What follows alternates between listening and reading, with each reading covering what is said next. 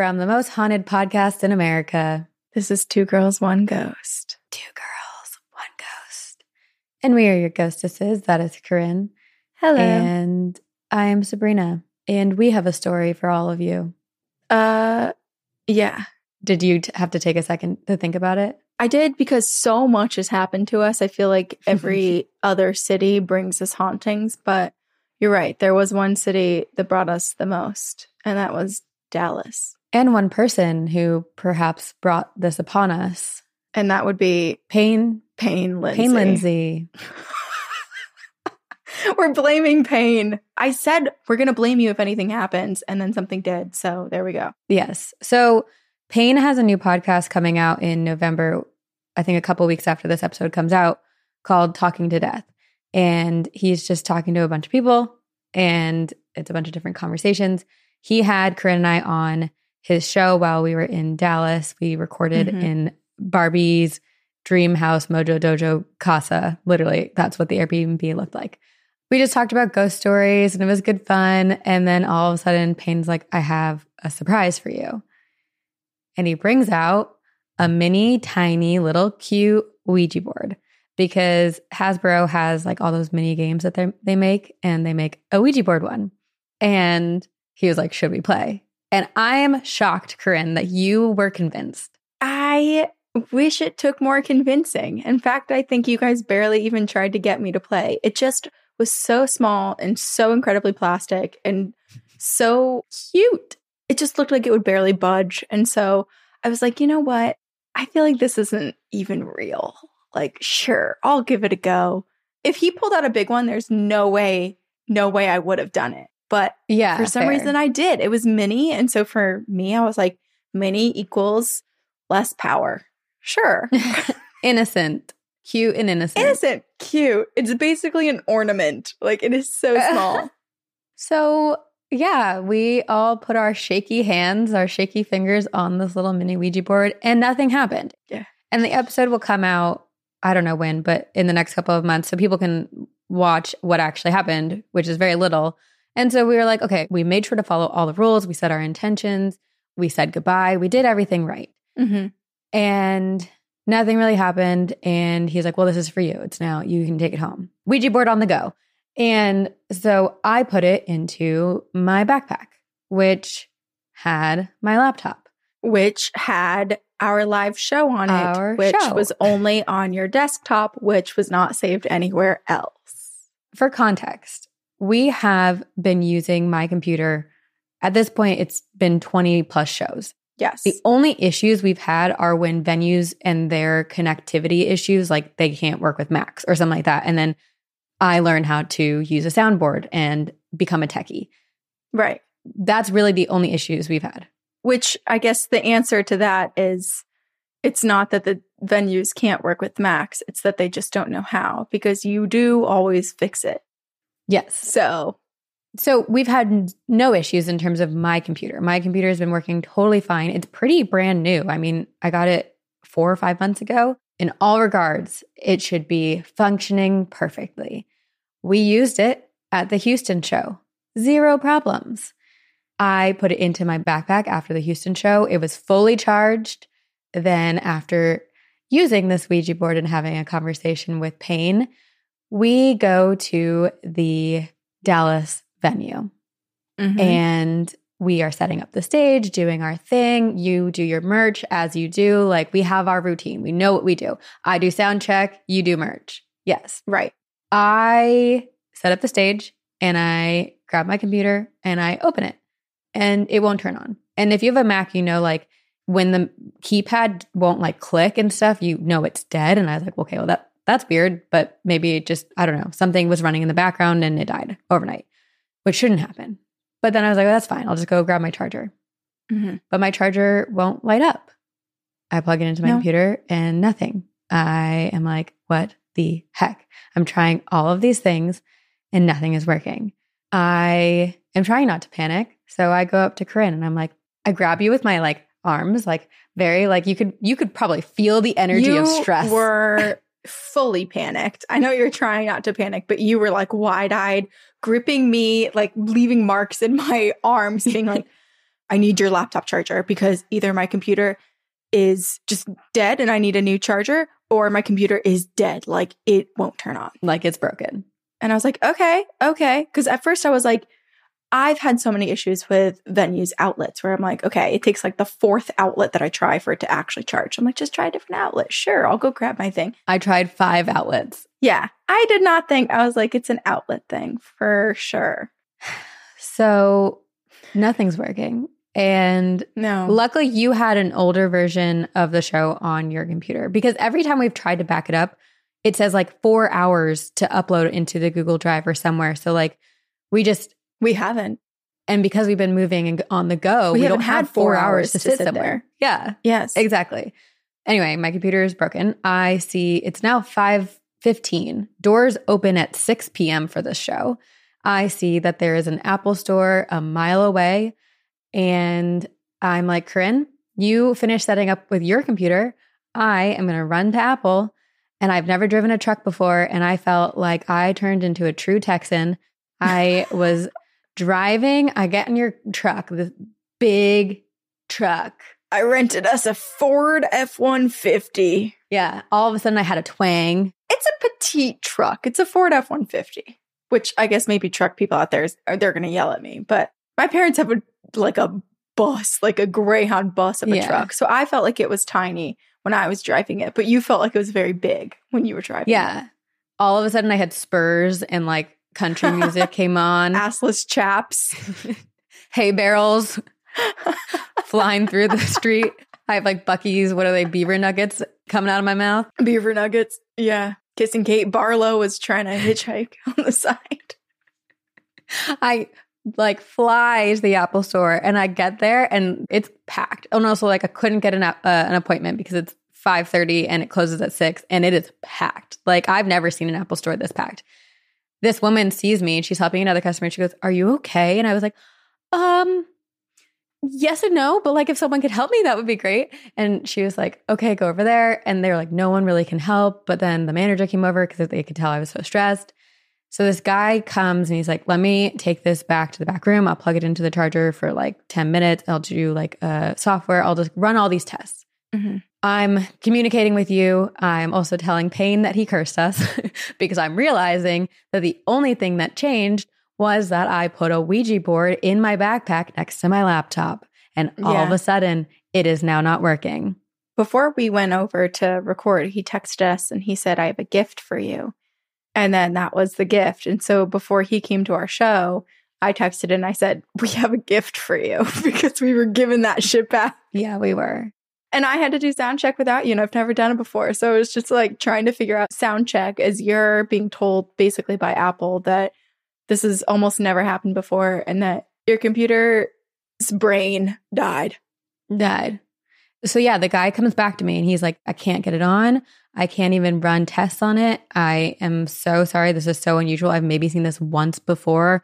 I don't know why it happens, but the Logic Center probably is gone and you need to get replaced. And he's like, you need to leave it here. And I was like, I'm leaving at 6 a.m. tomorrow morning. So I took it with me and I come back to the venue in Dallas and I am like, well, good thing we have at least an old version we can use on your computer. And I plug it into my charger and I'm like, I'm just going to leave it back here, like plugged in and see what happens. And then I saw there was a bag of crystals in my bag. And I was like, I'm just going to put this bag of crystals on top of the computer Let's see what happens. Like not what, 90 seconds later? We were just talking and it goes bloop, bloop. And I was and like, like, did, did you, you, hear, hear that? that? And I said no, because I, I truly didn't. and you look down and you're like, no, my computer is on and the light is on and you grab it and you open it. And there it is, the login screen. Totally on. Fine. Fine ish. Cause then the crystal saved yeah. it partially, but then we put it up on stage and again, you brought up the little mini Ouija board to yeah. tell the story and basically gift it to whoever wanted this haunted object, which someone did. Yeah. But yeah, so the crystals were there, but so was the Ouija board. And so I think they were both battling each other on stage. And the videos would work, but the sound would not. So we did yes. have to restart our show like 18 times and then finally move it over to my laptop again. I like ran over to the stage and I was like, everyone close your eyes. I switched the computers. I, I will say the reason that that happened with the sound is because of a setting that we had to change when we were at the Houston show for the sound to work. So I think I needed to change the sound setting so that it was going through the aux cord. And oh, okay. we hadn't done that because I didn't do sound check with my computer because it was broken until later. And so then I took my computer to Apple and again, they're like, there's literally nothing wrong with it. Literally nothing. You just took it back and they said nothing? Yeah. They ran every test. Yesterday wasn't something happening again where you're like, my computer's barely working? Yeah did the same exact thing where it wouldn't turn on. Hmm. So I've been doing a lot of cleansings, and I want to actually, before we start this episode, our listener Sherry, who's also a Patreon donor, made us the gave us these like velvet bags in Austin, and they had a bunch of like little like goodies in it. And this is a ghost cleanser spray, and it's Palo Santo, frankincense, sandalwood, and H2O. And I've been spraying it Sabrina's been spraying it around her apartment, but backstage, you sprayed it just in the green room, and Dylan from Tenderfoot TV and Payne were back there, and you were like, "Do you want some?" And they just take it and spray it on themselves like cologne, like. I think Dylan basically drank it. he went like this and sprayed it right into his mouth. we're like, are you guys okay? Because we're not. Nothing that's happening right now is normal. yeah. So bizarre. Oh my gosh. It's so bizarre. That show was so fun though, because we also had some fellow podcast friends there. I mean, Payne and Dylan were there, but then also from Shook, Amanda was there. And then mm-hmm. Christy and Heather from Sinisterhood. I was so yeah. stoked that we got to see them because they're from Dallas. It was really fun. And then also Lainey Hobbs came. And I was staring at Lainey so much during the show because she was right dead center. And then after when we saw her, she was like, every time you looked at me, I was like, ew, stop looking at me because I was just staring at her every time there was a video playing, just in silence, just making steady eye contact. Oh my gosh. We also need to talk about what? what that person said to me at the meet and greet. Okay, I've literally never had this happen to me. So at the meet and greet, and I, am sorry, I'm forgetting their names, but this couple comes up, and I remember I was like so excited. I, the girl was wearing this like black velvet dress, and I was like, oh my gosh, your dress is so beautiful. And I hug her, and then I go and introduce myself to her partner, and he goes, with all due respect, and he says it with his like southern drawl, you freak me out. okay. and then he goes on to say, when I had gone to switch the computers when I came back and, and mine was working, I apparently like snuck by him and he said that like he's never cold. And the moment I passed him, he was freezing. And even when we were up on stage, he was kind of like, he was definitely hovering more towards me. And when we took the picture, he like stood by me. And his girlfriend was in between him and you.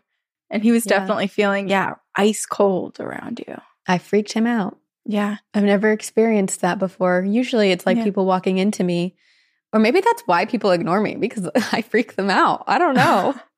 well, his girlfriend was like, I could see on her face. She was like, oh, like, don't, why are you saying this to them? Like, she, we enjoyed it. I thought it was hilarious. I thought it was funny. You yeah. also thought it was funny. I could tell that she was nervous, like, oh my God, why are you saying this? What if they hate us? no, you're memorable. I'm super memorable. So let me know. Do I freak you out? Freaky deaky Sabrina. Freak a leak.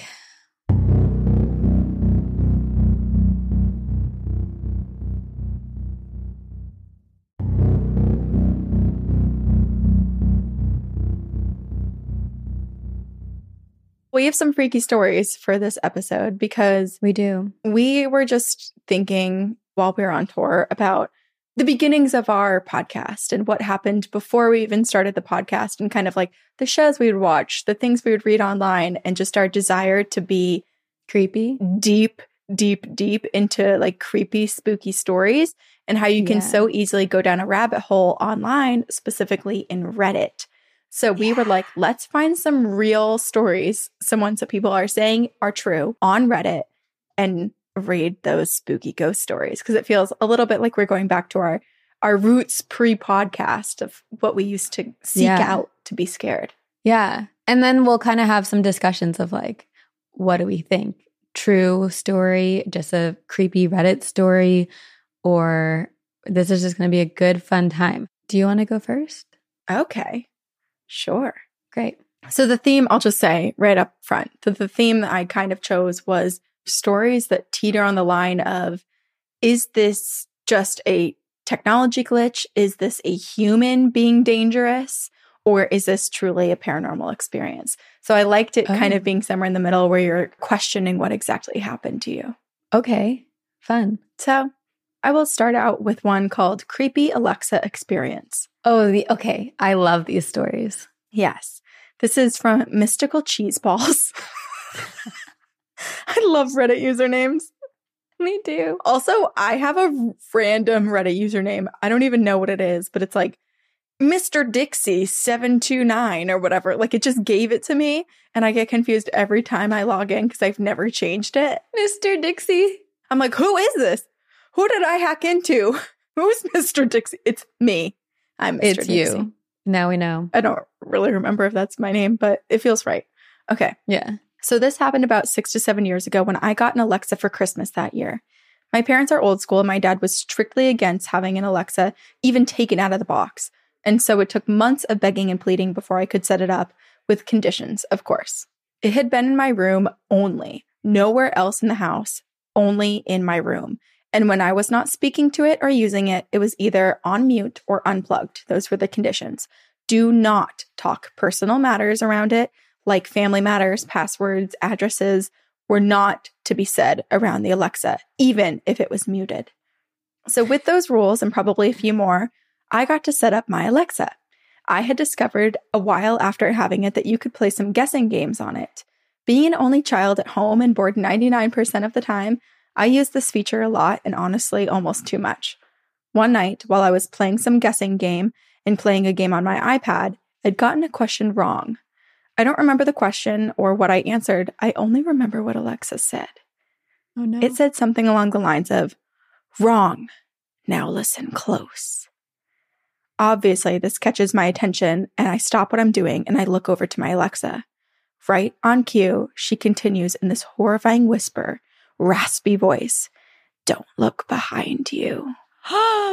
Needless to say, I unplugged my Alexa and I refused to use it for months, even years after that. And then someone asked, Did you look behind you? And Mystical Cheese Balls said, I didn't. I was on my bed, which was in the corner of the room at the time. So the only thing behind me was my wall, unless it was a scene from Stranger Things with the hand coming out of the wall. I don't like that. I feel like we've talked about a lot of paranormal games, and I feel like this mm-hmm. is the beginning of one. Like, there should be a new paranormal game where you use the Alexa. Like, Alexa is part of the paranormal game. That's so smart, especially because it can be so creepy, like not actually knowing. Oh, can we code it? Can we be I want it I want us to be in charge of what and how it responds, navigates a scary situation. Yes. That's actually very smart.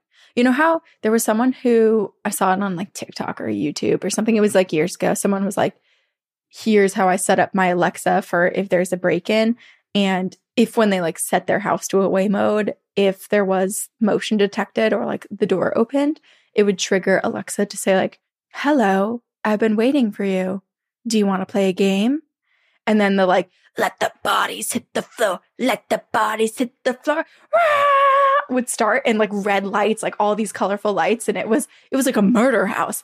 It was so freaky. That's terrifying. It is, but I feel like what would be even freakier is like if there was no real, no clear intention. You just had a bunch of Alexas set up where in each room, like at based on where you were in the house, a different Alexa would go off and say something creepy. Like, oh, you chose that way? Interesting. and just you're just creating like a haunted house in your own house. Like yeah. I imagine that like you accidentally set off your alarm and this starts happening and you just like literally can't stop it and you have to get through all of this your eight year old niece is just trying to go get a glass of water. and that oh. how you traumatize family. Oh, yes. Oh, man. Okay. Okay. I th- also think mine are different enough that I want to switch back and forth. So why don't you go next? Okay, fine. I'll go next. So my first one is from Nuclear Hubris. and it was posted four years ago. I have zero theme to all of my stories. I basically read so many different Reddit forums and just found ones that creeped me out. I love it. I was driving across country with my mom and sister. I was 16, my sister 20, and my mom was in her 50s. It was late, but we were well rested and still very alert. We were driving along an interstate and needed gas, and my sister and mom needed to pee. So we stopped at the only rest stop in about 200 miles. There was a van full of teenagers on some road trip and a small gray compact car, like a Honda Accord or something. They were all parked at this gas station, and this Honda was at the pump right in front of us. I noticed that there were two men, about 17 to 20, who were standing outside the Honda in hoodies, standing very statue like, very still. And the hmm. teenagers were to our left. The second we got there, everything felt wrong. There was a deep and unsettling feeling about the place, and we had not felt that way at any other rest stop. We had been on the road for days and seen many rest stops at night, and I had never been afraid until that moment. My mom and sister went inside, and I stayed in the car. I listened and I heard the teenagers saying that they were really creeped out and couldn't get the gas pump to work. So they loaded up in the car and left in a hurry. I was mostly watching the car in front of me and the two men who had still not moved at all, not mm. an inch. Creepy. They were not talking. They were not on phones. There was no light anywhere but the dim overhead lights on the gas station awning. They were just standing there, fucking still, like stone. Okay, I will say just really quickly that I feel like you and I, from our exhaustion from tour, have been these people a couple times. oh, 100%. Multiple times. Yeah. So yeah. it's possible, but I'm curious. Let's see. Sunday when I was flying back from Dallas to LA, the amount of people who, like, one person was like, Are you okay? I was like, No, no, there's nothing in here. I'm empty. Okay. My sister and mom came running back out to the car, and when they got in, those two men finally moved. They slowly turned to look at us, but they were not moving or pivoting the rest of their bodies.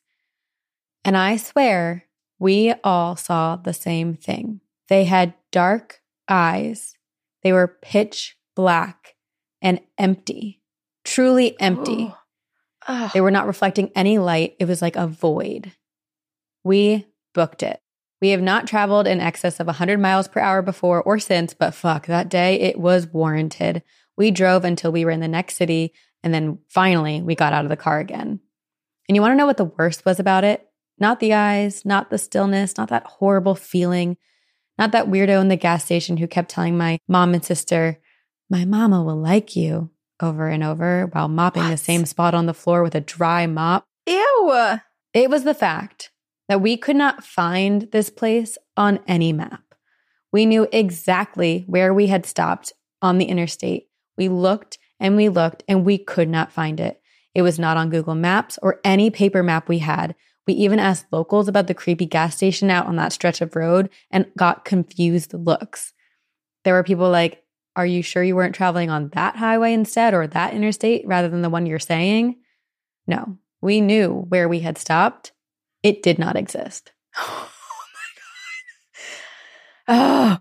Oh, these stories freak me out because I'm like, what is this? Is this some parallel universe that you accidentally glitched into for a moment and this is always there and it's always this creepy and it's always this weird and you just accidentally were there or was this manipulation from some weird energy an entity that was around i don't know and like it does okay have you seen twin peaks no but i i really want to go because i saw i saw greg and dana newkirk not to bring them up for the 100th time but i saw that they just went to the diner that i think was on Twin in the show. Yeah, yeah, in the show. It is such a strange show. It's David Lynch. So if you know David Lynch, he's just a strange mind, but there are so many things in that show that are reminiscent of this and like just paranormal things generally and like timelines and glitches and it's so bizarre, but it really makes me think that they just went into some weird alternate creepy parallel dimension that mm. it's almost like the 11 mile road game where like you kind of just yeah. like transport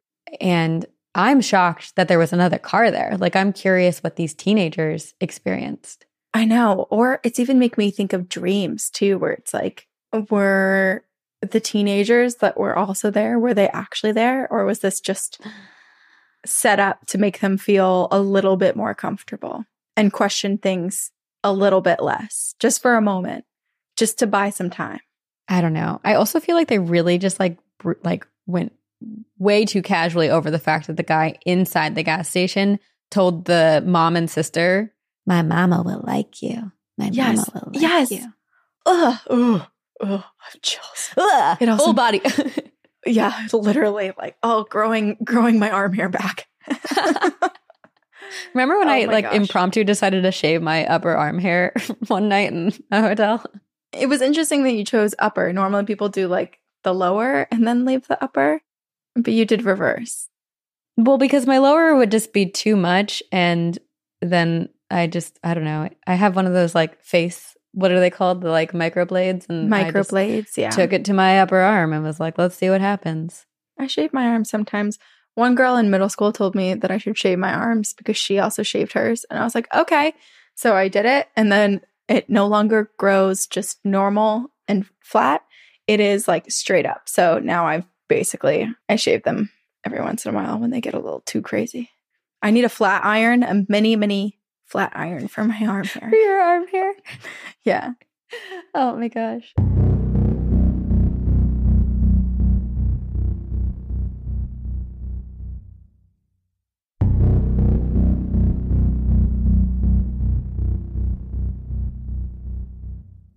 This is called The Lady in Pink by These Ice 2313. Okay. This story may be nothing compared to other stories on Reddit, but to me, I was petrified when this happened. This took place in Wilmington, North Carolina, when I was probably around 9 or 10, and my sister had been in a relationship for a few years and married to my brother in law. My brother in law is an ex Marine, and he'd gotten out of the Marines and decided civilian life just wasn't for him, and so he re enlisted in the Army. During his year of civilian life, they had started renting a duplex in a cul de sac. I was over there every other weekend to either help my sister distract my nephews, like the good uncle I was, while my sister worked, or I was staying over for the weekend. But whenever I was over there, I never saw this lady in her neighborhood. But back to the story. My brother in law had re enlisted and he was getting ready to be shipped off to MOS training. And of course, they were moving in with me and my parents. And so a month or so after they moved in with us, my sister wasn't getting her mail sent to our house. So while we were getting lunch one day, we were driving by her neighborhood and we decided we should drop in and retrieve her mail. And after she did, she called the post office to remind them about the address change and all of that. But then someone approached the front passenger side door while I was watching YouTube and they knocked on the window. Oh, creepy. Oh, I, I just imagine the startle. Yeah, I obviously got scared and I saw an old lady in a pink jacket wearing a straw hat, kind of like the ones that you see from Walmart. And keep in mind, this was in the middle of summer on the coast, so it was hotter than balls out. So, why she was wearing a jacket, I don't know, but my sister rolled down the window and the lady asked why she was grabbing the mail. My sister explained that she was the former resident and all that, and they engaged in a 15 minute conversation. And during this conversation, I felt so uncomfortable, like something about her was just off. My eldest nephew was in his car seat behind me, and the lady looked at me and then at my nephew and began talking about how we looked so alike and we look like her grandkids and how she takes her grandkids on vacation every year and how she bought her hat from the Bahamas. Again, it looked like it was a Walmart brand straw hat. And she even asked if I'd like to be her grandkid, which creeped me out. What? And my sister was also getting uncomfortable at this point as well. So we made an excuse for us to get going, and the lady would walk off before my sister rolled up the window and got into the middle of the cul de sac before she saw the lady sprinting at us. my sister said she was holding something, but I never asked what it was. My sister, of course, burnt rubber and raced out of that neighborhood, and she never did call law enforcement for that. I'm pretty sure she doesn't remember it really. But the only reason I remember it was because of her face when she had come up to my window. She scared me. And reading these scary stories, I remembered that I had this one of my own. I don't know if this lady had the intention of taking me or my nephew or maybe killing us, but I never did want to find out what she was going to do. I no longer live in Wilmington anymore, and I'm pretty sure I'll never go back to that neighborhood again. Is this the my mama will like you? Is this the the lady that the guy This with is the mop Mama. was talking about? This is mama. This is mama. Do you want to be my grandkid? It's just so freaky because it's like for an older woman, it's one thing if she's just making conversation, right? And she's like not really, she's being a watchful neighbor and she's not really understanding that some of the things she's saying might not be received the way that she's intending them to, to be like kind of a joking manner. You know, she's trying to build some rapport. Maybe. The thing is, when they are rolling up the window, already said their goodbye, it would never make sense for an old lady to be sprinting at them. If she was just like, you know, oh shoot, there's some mail that you forgot and was like trying to wave it, like, oh wait, the mail. You wouldn't just psycho run towards the car, right? Oh gosh, that's so creepy. I know. I don't know what it is. Uh, yeah, what is her intention? His sister had only been gone for a month. And not to say more people couldn't have moved into that cul-de-sac, but like a cul-de-sac is small. You would think that within a month. You would know. I don't know. Yeah. And also, yeah, like they had never seen this woman before. I don't know. No, Sus. it is sus. Very. All right. This one's creepy, but it's short. Okay. Okay. This is from KMIA, Kmia official. When I was younger, around 14 or 15 years old, my family used to camp at a state park. Every night, my friend and I would walk through the woods, and we would call this our ritual. This particular night, we decided to walk further into the woods than usual. We had flashlights, but we like to try and navigate through the woods without them. So we were about half a mile from the nearest campsite in the dark when all of a sudden we heard soft whispering behind us.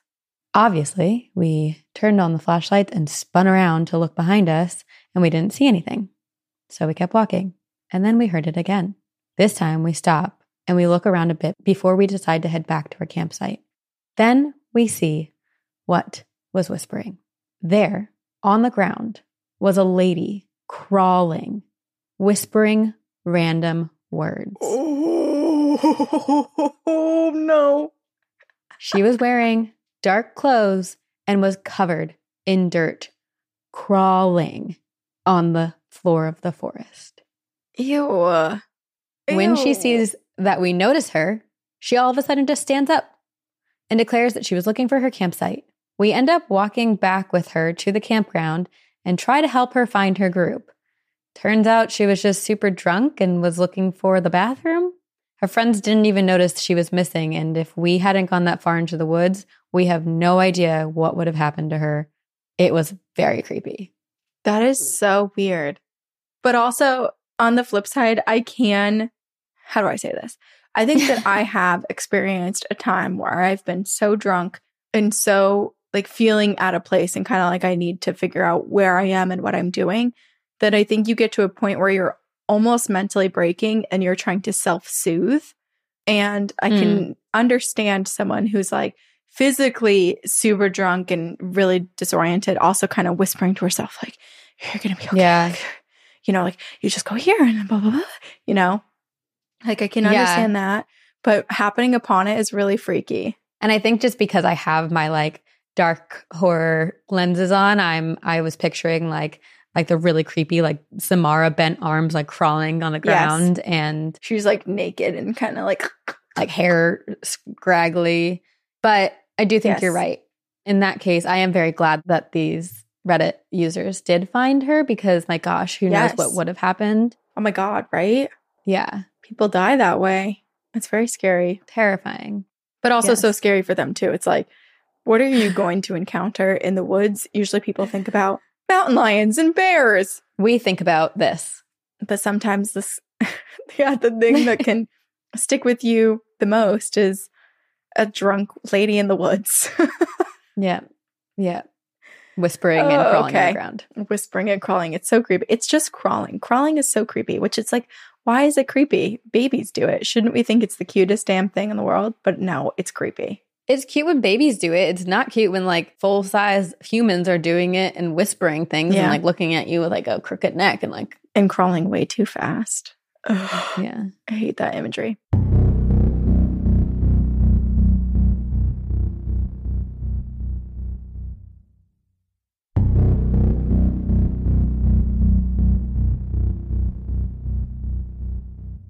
This is from Lost Presentation 153. It's called Jogging Ghost Encounter. All right, so anytime from 2 a.m. to 5 a.m., I'll go for a jog. I'm usually up at this point, so it's kind of become a common thing now. Anyways, last night I left my house for a jog at around 3:30 a.m. and I jogged for almost an hour before I started heading back home. I'm about 5 blocks away from my house and on one straight path to the corner of my block. I jog two more blocks before I see a person 2 blocks up standing on the corner. I don't think much of this even though it's around 4:30 a.m. now. I always see people out walking their dogs during my jog and so it's nothing new to see somebody out at this time. I'm now about a block and a half away from this person, so I slow my pace because I'm coming up to an intersection and I assume that they might have a dog with them, so I want to give them some time to start moving before I finish my final stretch home. I get to the intersection, I look out for cars. When I look straight ahead, I saw the person at the corner start to walk left around the corner. At this point, I finish walking across the street and then I pick up my pace again. I get to the corner that this person had been standing at and I look to my left in the direction that the person had gone. I initially did this to check for a car, but I looked farther back to see if the guy was alone or walking a dog. But when I looked, I saw that there was no one there. Now, it's not a big deal. Maybe he went into a car or something, I thought, but I'm nosy AF and I wanted to see if somehow he made it to the other corner before I could see him. So I went up a block, I took a left on the corner, and I started heading back in the direction that I came, but one block over. I started heading back and I run one block up. I get to the corner. I look around while I'm keeping my pace. And again, I see no one. At this point, I gave up on the person. I figure maybe I'll just go two more blocks up, loop back, and then head home. I now get to the corner where I originally saw that person and I take the left so that I could be on the straightaway to my block again. When I turned to the corner, I saw a person standing on that exact same corner. Now I make it about a half a block up before I slow to a walking pace I walk to the corner of the block I'm on and I check for cars again.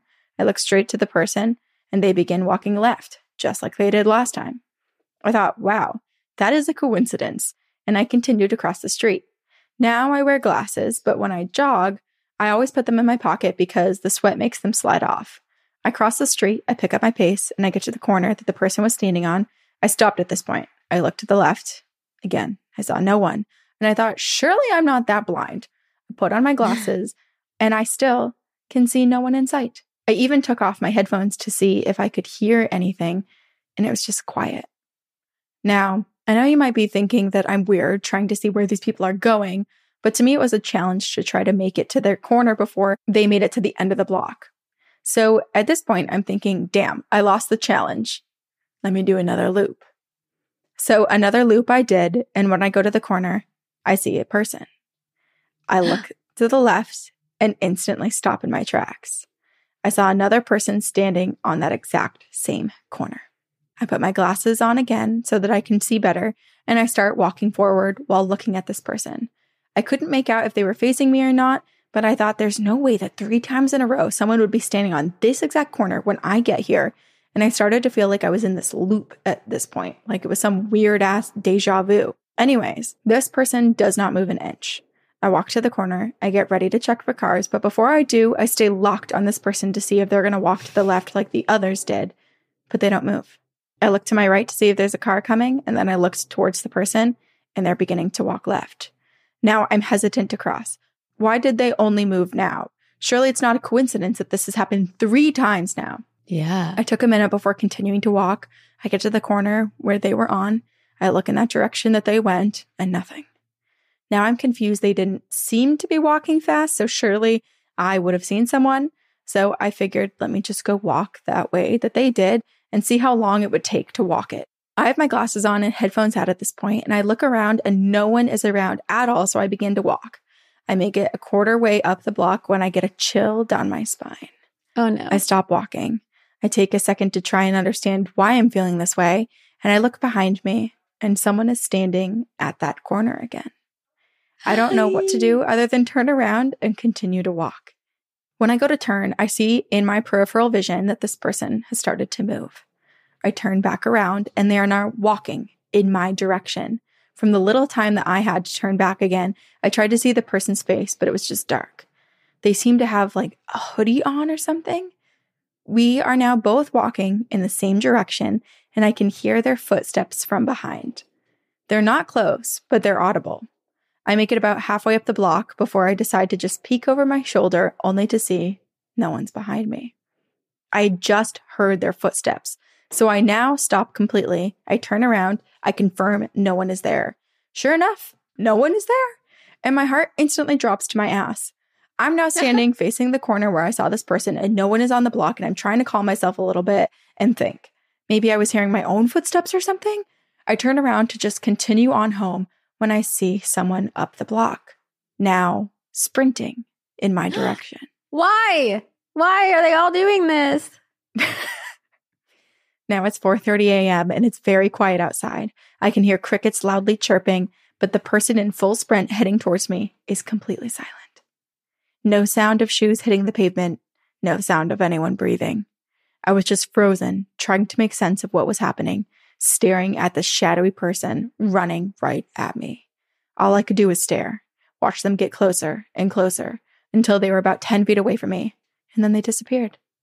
Like they were never even there to begin with. I snapped back into reality and just started taking off towards home. I was in a full sprint until I got inside. I locked the doors and I showered trying to make sense of this experience. I figured I'd come on here and share it and get someone's thoughts on the matter. This is my first post. I apologize about the writing. Anyway, let me know your thoughts. What the heck? And obviously, everyone's like, ah, I think that was paranormal, my friend. and also, like, this is their neighborhood, right? Like, they run in the morning all the time. So, like, why Every this morning. experience? Yeah. My first thought is someone died on that corner on this day, however many years ago. I don't know. And maybe perhaps they've been trying to like make contact and communicate with someone. Yeah. And finally, this guy sees them in the morning. And this spirit is trying to like make contact, but keeps like disappearing. And then finally, like, I don't know, it's terrifying. The like running after Yeah. him. I don't know. Trying to make something positive out of this terrifying thing. Right. And it's like every time the jogger looks up, the person on the street corner turns and walks away. I don't know. It was almost like it was trying to get him to follow, but like he needed to follow in a certain amount of time and to a certain place. But he was always like delayed or like took the other loop. Yeah, I don't know. I also kept expecting every time they put their glasses on and like turned for like the person to be like right there. right there. It's so scary. I mean, and also like clearly it was so scary because this person was frozen on the spot, like watching this figure sprint towards them. And luckily it disappeared, but like, what if it didn't? what if it didn't? And we would probably not have this story. I think the lesson here is don't run at four in the morning. yeah. or maybe like find a running group to go with, a couple people, some running buddies, so that you're not completely alone. A Yeah. target to both humans who have ill intent and also, I guess, the paranormal who might be a little overly curious about you as well. Creatures. Creatures of the night. Creatures of the night. That's what they uh, call us when they see us after our tour. Creatures of the night. I think we started out as creatures, so That's true. we're only getting more comfortable in our our state of being.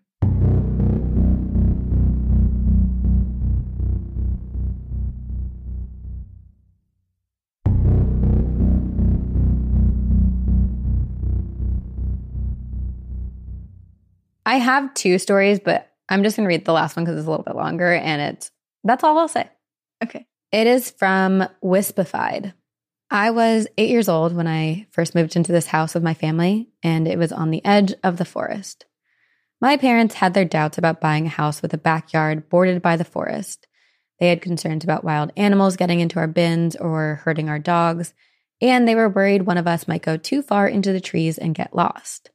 But it was cheap, and my dad liked the seclusion, and my mom loved the house itself. And my siblings and I were super excited about playing in the backyard and exploring the forest. Our first sign that something wasn't right was that our dogs were absolutely terrified of the forest. They never went into the forest for any reason. If a toy they had been playing with found its way past the tree line, they refused to retrieve it. Oh. And when one of us went in, they would pace anxiously until we returned. On occasion, we'd notice the dog staring at a spot in the forest in obvious distress, sometimes growling or barking. But we, my family and I, could never see anything in there. My brother once carried one of the dogs into the trees to show her there was nothing scary about it, but she wriggled out of his grip and sprinted back to the house in a panic. If we were in the backyard when it was getting dark, we sometimes would hear noises like someone was walking through the forest, sticks crunching underfoot, branches being pushed aside. If we called out, there would be no response.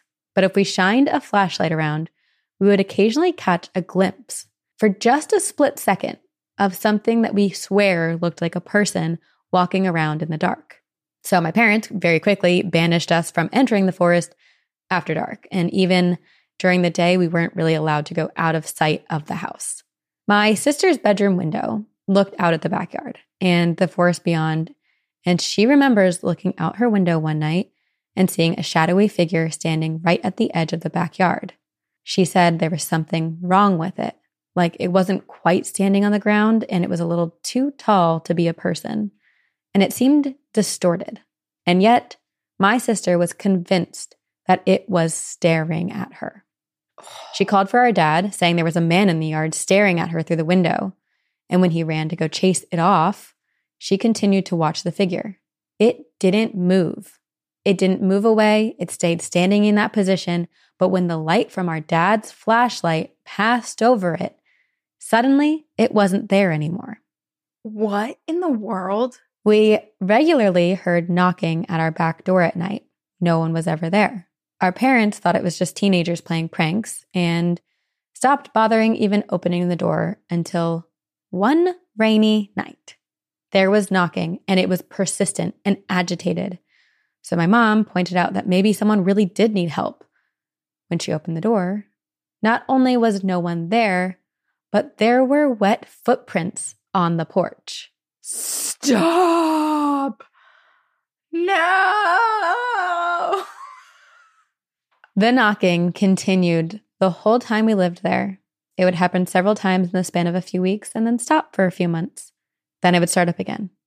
Eventually, my parents had a security camera installed, but we never ever caught anyone at the door. But the camera wasn't completely useless. About three years into living in this house, my brother started having night terrors and sleepwalking. When he would sleepwalk, he would always go out the back door and start walking towards the forest. My mom, being a light sleeper, would hear the door open and run to get him before he made it into the forest. After the third or fourth time it happened, my brother asked to see the camera footage. Maybe he thought it would be funny to see how he looked sleepwalking. The footage showed him walking out to the porch then pausing as if listening to something, shaking his head, and then reluctantly walking forward as if being pulled or forcefully guided by something. Ew. How did he make it back out? I think his mom would always grab him. Oh, God. One evening, my dad was in the backyard and he heard my sister calling him from the forest, seemingly in distress. Thinking that she had gone exploring in the forest and fallen over and hurt herself, he ran in and started calling to her.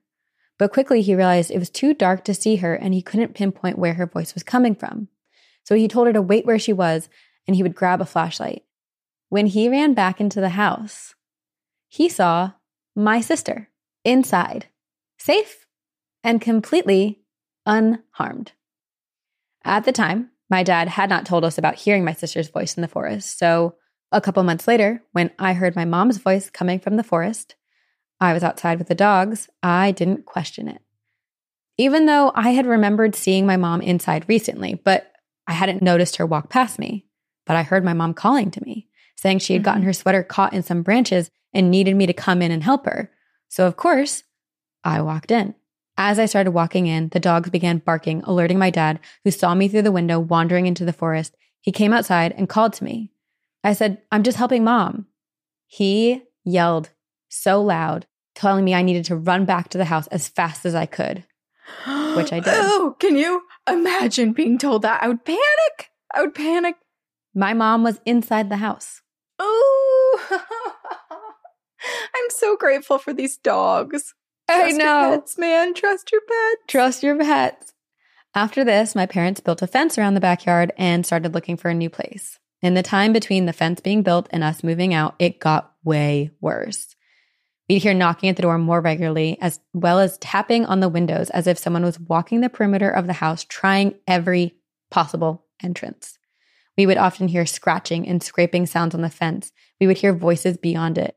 My brother's night terrors got more frequent, and one night my mom didn't hear the door open, and when he went sleepwalking, my brother woke up standing at the fence, staring into the forest with the dogs barking at him. The very last morning we spent there, less than four years after we moved in, we woke up to find the back door fully open, and the security footage showed that the door slowly swung open on its own. Since moving out, my brother's sleepwalking has stopped, though he still gets night terrors and suffers from pretty severe anxiety. A few nights ago, he called me out of the blue, and after a bit of small talk, he asked me if I think the door being opened that final night means that whatever was out there finally got inside. He was trying to make light of it, saying he was getting into the spirit of Halloween, joking about how maybe we should all get exorcised just in case something latched on to all of us all those years ago. Mm-hmm. But I really think he's deeply bothered by everything that happened. I know I still am. I still get nervous around dark wooded areas, and I really don't know what was out there, what was behind our house in the forest at night. But I get the feeling that given the chance, it would have swallowed us whole. it's so confusing because I also kind of feel like it did have a few chances, you know? Right. But someone always intervened. I guess the only time it didn't was the time, I guess the fence was there, but his brother woke up standing at the fence. Right. Or even like when the dad went to go follow their voice. I know. Well, the only reason he realized he didn't have a flashlight, remember? And he was like, I'll be right back. It's weird because I it's like know. they get to the forest edge. And is that the perimeter?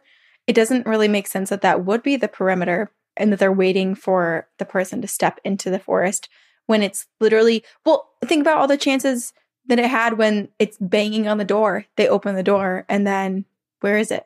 Right. Because this is this is so flesh pedestrian. It's so creepy. Like everything about it is just Right. like black eyed kids, vampires, like something's trying to get inside the house. Right. And then yeah, why did the door slowly open? Like what what finally allowed it to get inside? and did it? Or is this again just an attempt to get someone outside? You know, like if it's like open the door Yeah. And lure people outside at that moment because they're like, uh oh, who's outside? Let me go I check. know. Did someone, is it one of my dogs out here? I don't know. I'm also scared that like anytime before they put the security camera in, like how do they know that they caught the brother who had been sleepwalking every time? Like how do they know right. before the security camera like Oh my gosh, I've gotten chills consistently throughout this whole episode, but especially this story. It is freaky and it's like the wet feet. That kind of reminds me of Crown of Catskills oh too. yeah. And it's just the whole thing feels very flesh pedestrian to me. We won't say the real Yeah. wor- word because we're not Yeah. supposed to. And I won't even say FP again because third time I'm just not not even gonna We're risk it. done. Yeah. We're done. But it does also make me think what if there was someone who passed in a really tragic way? Like maybe their car went into a pond or something, if there was like a lake nearby, because the like dripping wet feet and like knocking like they need help. Mm. And just even like calling for people's names in distress, even if it's mimicking someone else's voice or someone else's name Yeah.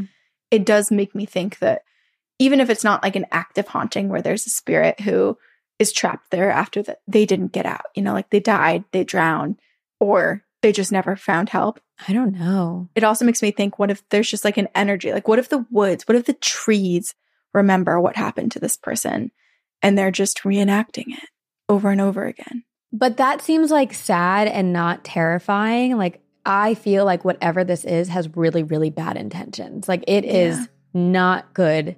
And trees are good. We love trees. Trees are nice. I know. I need to go hug my tree and tell my poor tree that unfortunately we have to cut it down because of I safety. know. Makes me sad. You should save the stump. You should do something really cool where you like hollow it out and then plant other things inside of it. Oh, interesting. I was going to ask to keep it all for firewood. But I did put my hand on the tree yesterday and I was like, thank you so much for feeding all the wildlife because it produces acorns and like the deer come into the backyard and they eat the acorns and the squirrels and the chipmunks are like always here. And I'm like, thank you for doing this. Thank you. Now I have to let it know that it only has a few more weeks here. It's a beautiful tree. You should um have like I a know. little Ceremony? I don't know, like a little like ritual saying goodbye. Th- yeah. I mean, you have thanked it. That's really nice. But if you can honor it, I just feel bad for the other trees too. I feel bad for this tree, but I feel like the other trees are about to hate me. They're going to watch me take down their friend. maybe now all the other trees are going to flourish even more because they don't have to share nutrients with this one. True, but also my deal with Ryan, I mean, we both agree. Like it's a it's definitely a safety concern. We have to take it down. But I was like, I feel so bad. And he was like, we could plant like five, six other trees. I was like, great. That's we'll plant other trees in areas that are not a safety hazard, literally on top of the house. so One of my favorite things that I did growing up was at our house, the one we lived in in Branchburg, we each had a tree. And so sweet. like as kids at a certain age, we all planted a tree. And I don't know if my tree still is alive, but I drove past it and my brother's tree is still there and like thriving. oh, that's so nice. I love Yeah. that. That's so sweet. Plant a tree for your children. Okay, we we did a so on Campfire Stories, which we did yesterday, you and I, we had Litha, who's one of our nearest and dearest, most haunted friends on Patreon, do tarot cards and pull cards for a bunch of people. She did some past life readings. And then for us, she did a past life reading and how we were connected with one another in a past life. I can't remember what the like last card was, like what the poll was, but it was basically like something about our our union as people and as souls. And it was the star, right? Is that what it was called? Mm-hmm. And the photo depicted someone who was one foot in the water, one foot on land. And it was supposed to basically represent like one foot in the woo woo, one foot in the here and now. But it also, we were vibing with it because we're like, well, I'm the, the one who touches grass and hugs trees, and you're the one who like steps into the ocean and melts in the rain. Yeah. It was just like a really cool moment. Mhm. Actually, did Litha email us all of that? Because that would be so fun to read. We'll have to do it in another one. Or if people want to go rewatch Litha's uh, reading, it's on Campfire Stories. And if you're in any active tier on Patreon, you can watch Campfire Stories at any time previous, new, old, all of those things. Yes. It was the October 24th Campfire Stories. Yeah. We have one week left of tour when this episode comes out. This is November 5th. And happy birthday to Mm. my dad, by the way. And we have one week left. Four shows. Denver Wow. is our last one. But we have Phoenix, we have Vegas, and we have Salt Lake City and Denver. Those are our last four. And we still have more flights ahead of us just for personal I know. personal trips. When will I sleep? Actually, it's so funny. My Oura ring said that I had 19 minutes of sleep on Sunday night. That's wild. I mean, you stayed up a lot later than I did, and I was like Yeah. 2:45 a.m. went to bed. Yeah, but it was fun. So, everyone, I feel like everyone loves Reddit. Everyone loves reading creepy stories. If you Mhm. haven't already, go get lost in Reddit. Share with us your favorite Reddit stories on Patreon. I posted, like, what are your favorite Reddit stories? And someone shared this thread about the staircase in the woods. And in the new year, I'm doing a full episode on it. Ah, I cannot wait. Also, can I tell you my favorite, which isn't, it's not like lore or a real story. It was completely written by someone and I think purchased. The rights of it to it were oh. purchased by like Warner Brothers or something like that. Oh, cool. I'll link it in the show notes because it is not something we could cover on the podcast because I think to read it would probably take a full three or four hours of saying it out loud. It's multiple parts. It's by Vado Carbon and it's called My Wife and I Bought a Ranch in the Mountains Last Year, and my neighbor had some interesting suggestions on how to manage our land. And it's all about like each season, something wild happens where it's like something paranormal that you have to survive and you never know when exactly it's going to happen in a season, but it does. Ooh. And you have to go through these like certain rituals to survive it. And it's freaky and it's so entertaining. But like it is a great thing if it's snowing or raining outside to just sit down, curl up on the couch when you have a few spare hours and read through this like five part oh, incredible series.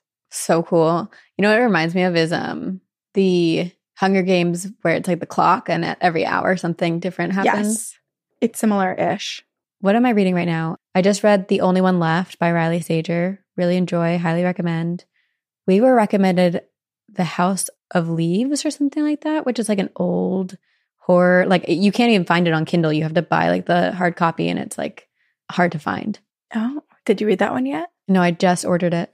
And then also, if anyone was, let me see if I still have it pulled up because Jendi was speaking the other day about a book on campfire stories. Oh, The Crone's Book of Words by Valerie Worth. Is that the one with the spells? The spell book. Yes. Yeah. Let's all become witches. We'll link everything in the show notes to all of these suggestions so people can All find right. them easily. Well, thank you everyone for joining us. Yes, thank you. We hope to see you at our final couple shows if we haven't already Yeah. seen you. We love you We love you. and we will see you on the other side.